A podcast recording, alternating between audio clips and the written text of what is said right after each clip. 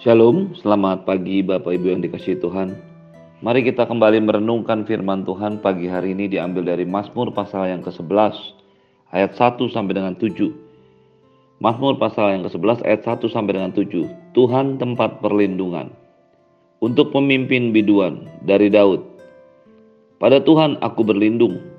Bagaimana kamu berani berkata kepadaku, terbanglah ke gunung seperti gunung, seperti burung. Sebab lihat orang fasik melentur burus, busurnya mereka memandang anak panahnya pada tali busur untuk memanah orang yang tulus hati di tempat yang gelap. Apabila dasar-dasar dihancurkan, apakah yang dapat dibuat oleh orang-orang benar itu? Tuhan ada dalam baitnya yang kudus, Tuhan tahtanya di surga. Matanya mengamati, sorot matanya menguji anak-anak manusia. Tuhan menguji orang benar dan orang fasik, dan ia membenci orang yang mencintai kekerasan. Ia menghujani orang-orang fasik dengan arang berapi dan belerang. Angin yang menghanguskan, itulah isi piala mereka. Sebab Tuhan adalah adil dan ia mengasihi keadilan. Dan orang yang tulus akan memandang wajahnya. Bapak Ibu yang dikasih Tuhan, pagi hari ini kita akan merenungkan satu syair lagu yang ditulis oleh Daud yang menunjukkan bagaimana hubungannya dengan Tuhan. Beberapa penafsir Alkitab menyatakan ini adalah lagu atau syair lagu yang dibuat oleh Daud ketika ia mulai merasa terancam oleh karena Saul yang mengejar dan mencoba membunuhnya. Walaupun Daud sudah membuat sebuah perjanjian dengan Jonathan untuk memberitahukan apakah betul Saul membenci dan ingin membunuhnya. Dengan pertolongan Jonathan, Daud dapat melarikan diri. Tetapi pengalaman dikejar-kejar oleh Saul bukanlah pengalaman yang pertama atau hanya sekali dialami oleh Daud.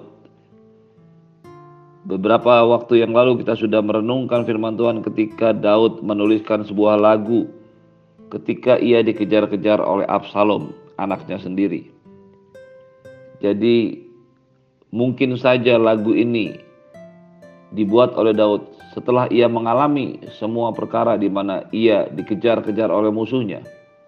Atau mungkin saja memang eh, syair lagu dalam Mazmur pasal yang ke-11 ini terinspirasi pada saat Daud sedang dikejar-kejar oleh Saul.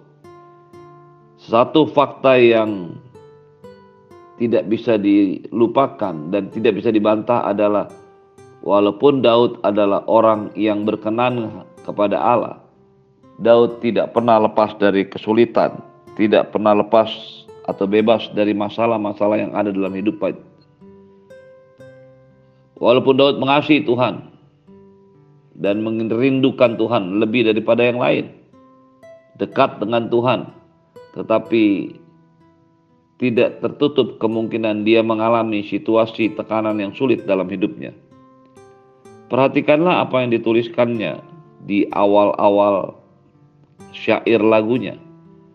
Pada Tuhan aku berlindung.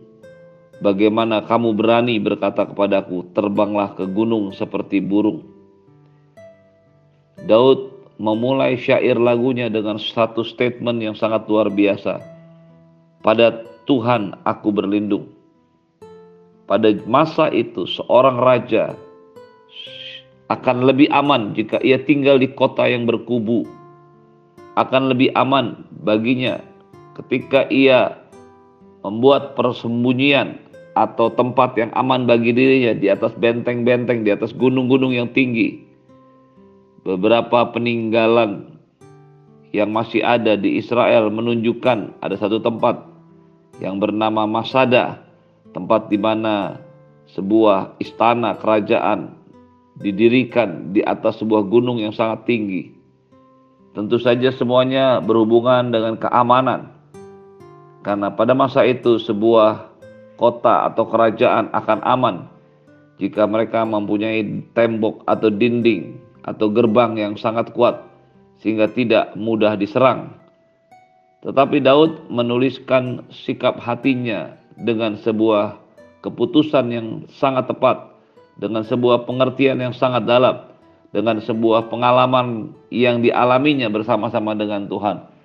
Pada Tuhan aku berlindung.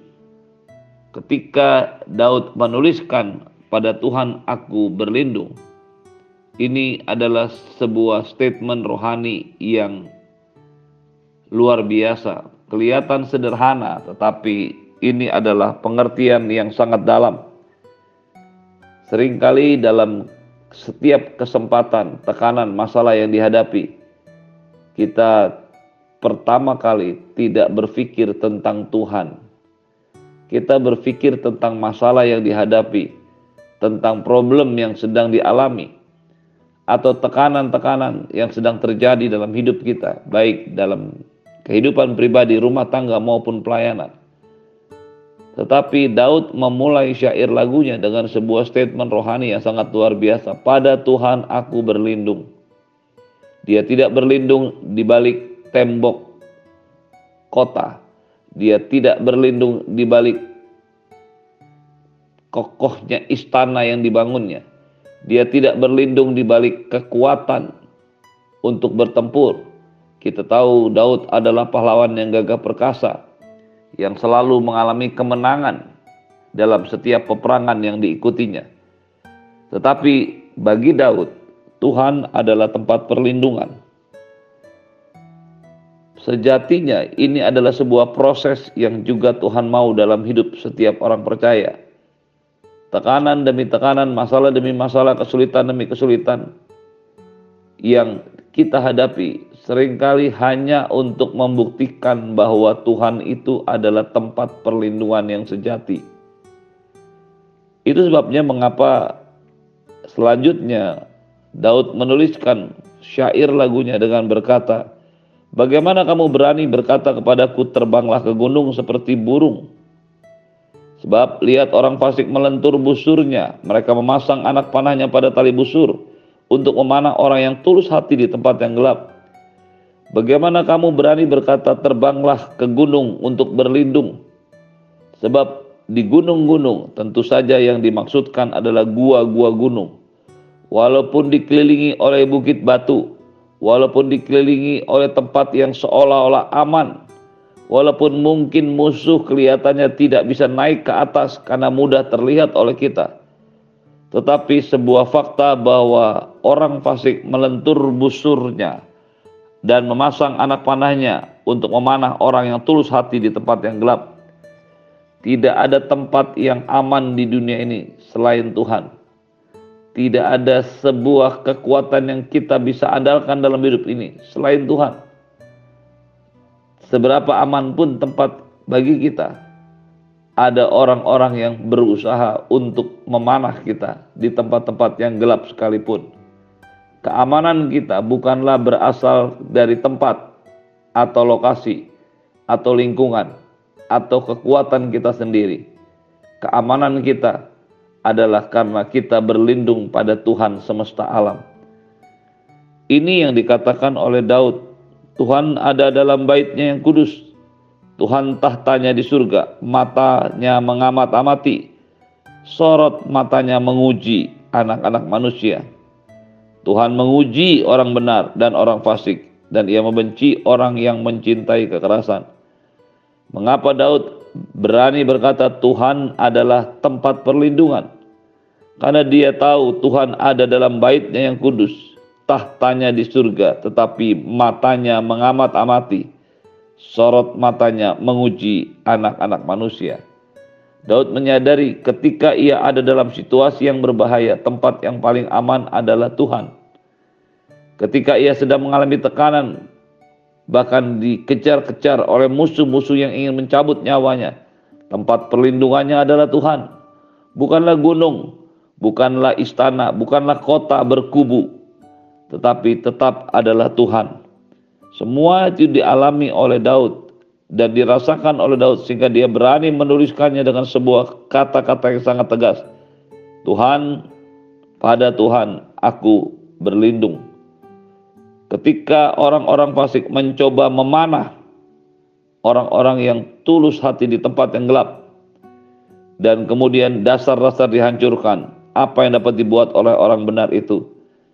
Daud menyadari bahwa sekuat apa pun, tersembunyi apa pun tempat perlindungannya akan bisa dijangkau, akan begitu mudah untuk dijangkau dan diserang oleh musuh. Kata-kata memanah orang yang tulus hati di tempat yang gelap, di tempat yang gelap berasal dari bahasa Ibrani ovel. Ovel bukan hanya menunjukkan sebuah kegelapan, tetapi sebenarnya sebuah kondisi yang tidak pasti dalam kehidupan spiritual atau dunia roh. Di sini jelas sekali terlihat bahwa sekalipun kita adalah orang benar, ada orang-orang yang berusaha memanah kita dari tempat kegelapan dan di tempat gelap sekalipun. Setiap orang Kristen kadang-kadang tidak menyadari ada sesuatu yang tidak nampak oleh mata jasmani, tetapi nyata, yang sedang terjadi, yang sedang menyerang hidupnya. Seorang kepala keluarga harus menyadari ada sesuatu yang sedang menyerang keluarganya dari tempat yang gelap atau di tempat yang gelap. Adalah sebuah kenyataan bahwa dunia kita yang terdiri dari dunia yang tiga dimensi juga memiliki dimensi yang keempat yaitu kehidupan dunia roh. Itulah tempat-tempat gelap, itulah oval, sebuah keadaan di mana mata jasmani kita tidak melihat tetapi sebuah kenyataan. Kita tidak perlu takut terhadap dunia gelap. Kita tidak perlu takut terhadap dunia roh karena kita menaruh perlindungan kita kepada Tuhan. Inilah yang dimengerti oleh Daud ketika dia berkata, "Pada Tuhan aku berlindung." Bukan hanya perlindungan jasmani, bukan hanya perlindungan dalam dunia yang tiga dimensi ini, tetapi berlindung dalam dunia roh, dalam dunia yang tidak tampak oleh mata jasmani, di tempat-tempat oval, di tempat-tempat yang gelap, di tempat-tempat yang tersembunyi secara fisik, tidak nampak secara fisik, di situlah perlindungan sejati Tuhan ada. Pastikan kita selalu ada dalam perlindungan Tuhan, sehingga kita mampu bertahan menghadapi serangan-serangan yang ada di tempat dan dari tempat yang gelap itu. Ketika serangan itu terjadi, Ayat yang ketiga Daud menyadarinya apabila dasar-dasar dihancurkan apa yang dapat dibuat oleh orang benar itu ketika orang benar mengalami serangan dari tempat yang gelap dasar-dasarnya dapat dihancurkan. Kata dasar-dasar berasal dari bahasa Yunani shatao. Shatao itu diterjemahkan sebagai dasar tetapi sebenarnya lebih mengarah kepada fondasi atau pilar atau tujuan. Ketika kehidupan orang benar yang memiliki pilar-pilar kekuatan rohani dalam doa, dalam kebenaran, dalam kekudusan, dalam damai sejahtera itu dihancurkan. Bagaimana orang benar itu dapat bertahan? Seringkali orang benar menganggap dirinya sudah sangat aman dengan kebenarannya. Orang yang punya kedudukan merasa aman dengan kedudukannya. Orang yang punya uang merasa aman dengan uangnya tetapi keamanan kita itu bisa dihancurkan, diserang dari tempat-tempat yang gelap, dari serangan-serangan kegelapan. Kecuali Anda dan saya datang kepada Tuhan dan menjadikan Dia tempat perlindungan yang sejati, baik terhadap musuh yang nampak oleh mata jasmani maupun oleh serangan-serangan yang tidak nampak oleh mata jasmani. Ini sebabnya Daud berkata, "Aku tidak mungkin terbang ke gunung, aku tidak mungkin bersembunyi di tempat-tempat karena bagaimanapun itu bisa menyerang pilar-pilar keamananku. Tetapi ketika aku datang kepada Tuhan, maka Tuhan adalah hakim yang adil. Tuhan adalah pribadi yang menguji orang benar. Dia adalah mengasihi keadilan. Tuhan ada dalam baitnya yang kudus. Ketika Anda dan saya berlindung pada Tuhan, maka kita akan masuk dalam baitnya yang kudus. Kita akan tinggal dalam di depan tahtanya. Mata Tuhan mengamat-amati sorot matanya menguji hati orang-orang benar. Setiap hal yang terjadi dalam hidup kita ketika kita berlindung pada Tuhan bukan berarti tidak ada serangan, bukan berarti tidak ada masalah, bukan berarti tidak ada tekanan, persoalan dalam hidup kita. Semuanya bisa terjadi, tetapi kita semua ada dalam perlindungan Tuhan. Matanya mengamat-amati, matanya menguji kita semua. Apakah kita sungguh-sungguh menjadikan dia sebagai tempat perlindungan atau kita hanya menjadikan dia sebagai tempat sementara atau tempat alternatif. Jangan jadikan Tuhan alternatif bagi kehidupanmu. Jangan jadikan Tuhan alternatif bagi perlindunganmu. Jadikan Tuhan yang utama dalam perlindunganmu. Dan ditutup dengan satu syair yang sangat indah. Sebab Tuhan adalah adil dan ia mengasihi keadilan. Orang yang tulus akan memandang wajahnya. Ketika kita dengan tulus hati berlindung pada Tuhan, mengandalkan Tuhan, sungguh-sungguh mengandalkan Tuhan, bukan hanya sekedar retorika, bukan hanya sekedar kata-kata, tapi kita mengandalkan Tuhan. Maka kita akan memandang wajahnya dan diam bersama-sama dengan dia di dalam baitnya dan tinggal dalam keamanan, dalam perlindungan nama Tuhan, hadirat Tuhan. Pastikan hidupmu ada dalam perlindungan Tuhan. Pastikan dalam hidupmu keputusan yang kau ambil adalah menjadikan Tuhan tempat perlindunganmu. Terimalah berkat yang berlimpah dari Bapa di surga, cinta kasih dari Tuhan Yesus, penyertaan yang sempurna dari Roh Kudus menyertai hidupmu hari ini dan sampai selama-lamanya. Di dalam nama Tuhan Yesus semua yang percaya katakan amin. Shalom, selamat pagi. Tuhan Yesus memberkati.